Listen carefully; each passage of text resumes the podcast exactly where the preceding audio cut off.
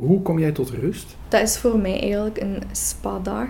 Voor mij is dat vaak met gitaar of zang. Of in de douche en zingen of piano en spelen. Ik lees ook veel. Of ik schrijf dingen neer. Ik schrijf ook. Dat is voor mij een heel goede manier om mijn emoties van mijn gedachten af te krijgen. En waar doe je dat dan? In mijn kamer, waar het stil is, hè. Op mijn kamer, in bed liggen. Ik slaap echt door mijn problemen heen. Netflix opzetten of... Zo, even gaan relaxen, alles van me afzetten. Mijn gsm, mijn iPad, mijn laptop even aan de kant. En dan gewoon eens een spa-dag houden. Een masker opdoen. Mijn haren doen of zo. Hoe noemt hem meer? Mike Stud. Ik vind dat een heel goede beat hebben.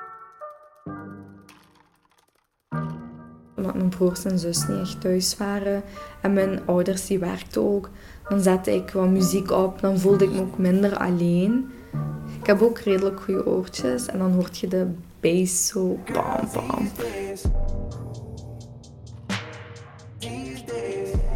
Je luistert naar De 10. Met deze aflevering Nergis. Nergis. Nergis, geil. En wat betekent dat, Nergis? Een narcis. Narcis. Ja. En geil? Kom. Kom? Ja. Dus. Narcis, kom, ja. Stel dat we 10 jaar naar voren gaan. Waar sta je binnen 10 jaar? En binnen 10 jaar sta ik in Parijs in de fashion show modellen op te maken. Dus ik word wakker en van mijn hotel dan, want dan blijf je in Parijs voor een week. Want dat duurt een week, die fashion show. Dan maak ik mijn koffer klaar en ga ik op weg naar de fashion show. Daar backstage, dan krijg je zo een schema voor je. Hoeveel modellen je moet opmaken, hoe en wat en bij welke outfits. En dan moet je er aan beginnen. Allee, voor de fashion show al direct modellen opmaken. Het is wel stressig, maar persoonlijk vind ik wel dat ik goed met stress kan omgaan. En ja, dan is het gedaan en dan heb je zoiets van... En dan kun je zo nog eens nadenken van... Kijk, ik heb dat en dat gedaan. Ik heb die model opgemaakt voor die modeontwerper. Ja, dan heb ik zoiets van... Want ik ben ver gekomen. Heb jij helden? Ja. Dat is een YouTuber die nu businessvrouw is. Die is begonnen in 2008, Michelle Phan noemt ze. Met YouTube-video's gewoon van make-up en opmaken. Zo zou ik later ook wel willen worden. A dab of foundation can go a long way. Look for a product that has a matte or shine-free finish. En wat heb jij van haar? Mijn doorzettingsvermogen. Ja, ik ben iemand die echt voor iets gaat als ik dat wil. Ook mijn opleiding, ik heb dat helemaal zelf moeten betalen. Dus ik ben gaan werken in de zomer, 2 maanden lang. Ja, en zo heb ik mijn opleiding dan kunnen betalen, omdat ik het zo graag wou. Kan je mij beschrijven in wat voor gezin jij op dit moment leeft? Een gehechte familie. Want we zijn wel echt gehecht aan elkaar. En we geven ook heel veel belang aan het samen zijn en het één zijn van een gezin. 'S'avonds vaak samen eten en als familie vaak over alles praten, zodat iedereen wel eens aan het woord komt. Want meestal is dat zo in allochtoonse families zeker, dat de ouderen aan het woord zijn altijd. Maar voor ons is het ook belangrijk dat de kinderen zeker ook kunnen praten.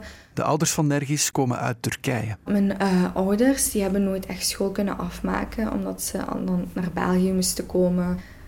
Allee, ze hadden niet echt de kans om naar school te gaan. Dus van hun kinderen verwachten ze van...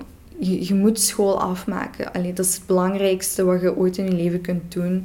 Ik heb het gewoon aan tafel gezegd. Ik denk eraan om kunst te doen. Dat was zo wel even iets van... Wow, kunst? Wat gaat je daar nu mee kunnen doen? Maar ze zagen wel dat ik eigenlijk heel ongelukkig was in de richting. En zeker omdat ik het niet zo goed kon. Dus hadden ze iets van... Ja, als je het echt wil, dan staan we achter je keuze. Maar probeer iets met je leven te doen. De verwachtingen van mijn ouders gaan mijn toekomst niet echt veel helpen. En als ik de wil van mijn ouders ga doen... dan weet ik zelf dat ik heel ongelukkig ga zijn. Dus ik doe liever iets dat ik graag doe, dat ik later nog steeds graag ga doen. In plaats van een job hebben waar ik constant elke dag wakker moet worden en moet zeggen, oh, weer een dag werken. En wat is dan de wil van je ouders? Als je zegt, als ik de wil van mijn ouders... Een hoge studie, goed verdienen, zodat mensen naar u kunnen opkijken en kunnen zeggen van, wow, allee, dat is de dochter van hun. Kijk wat ze is geworden.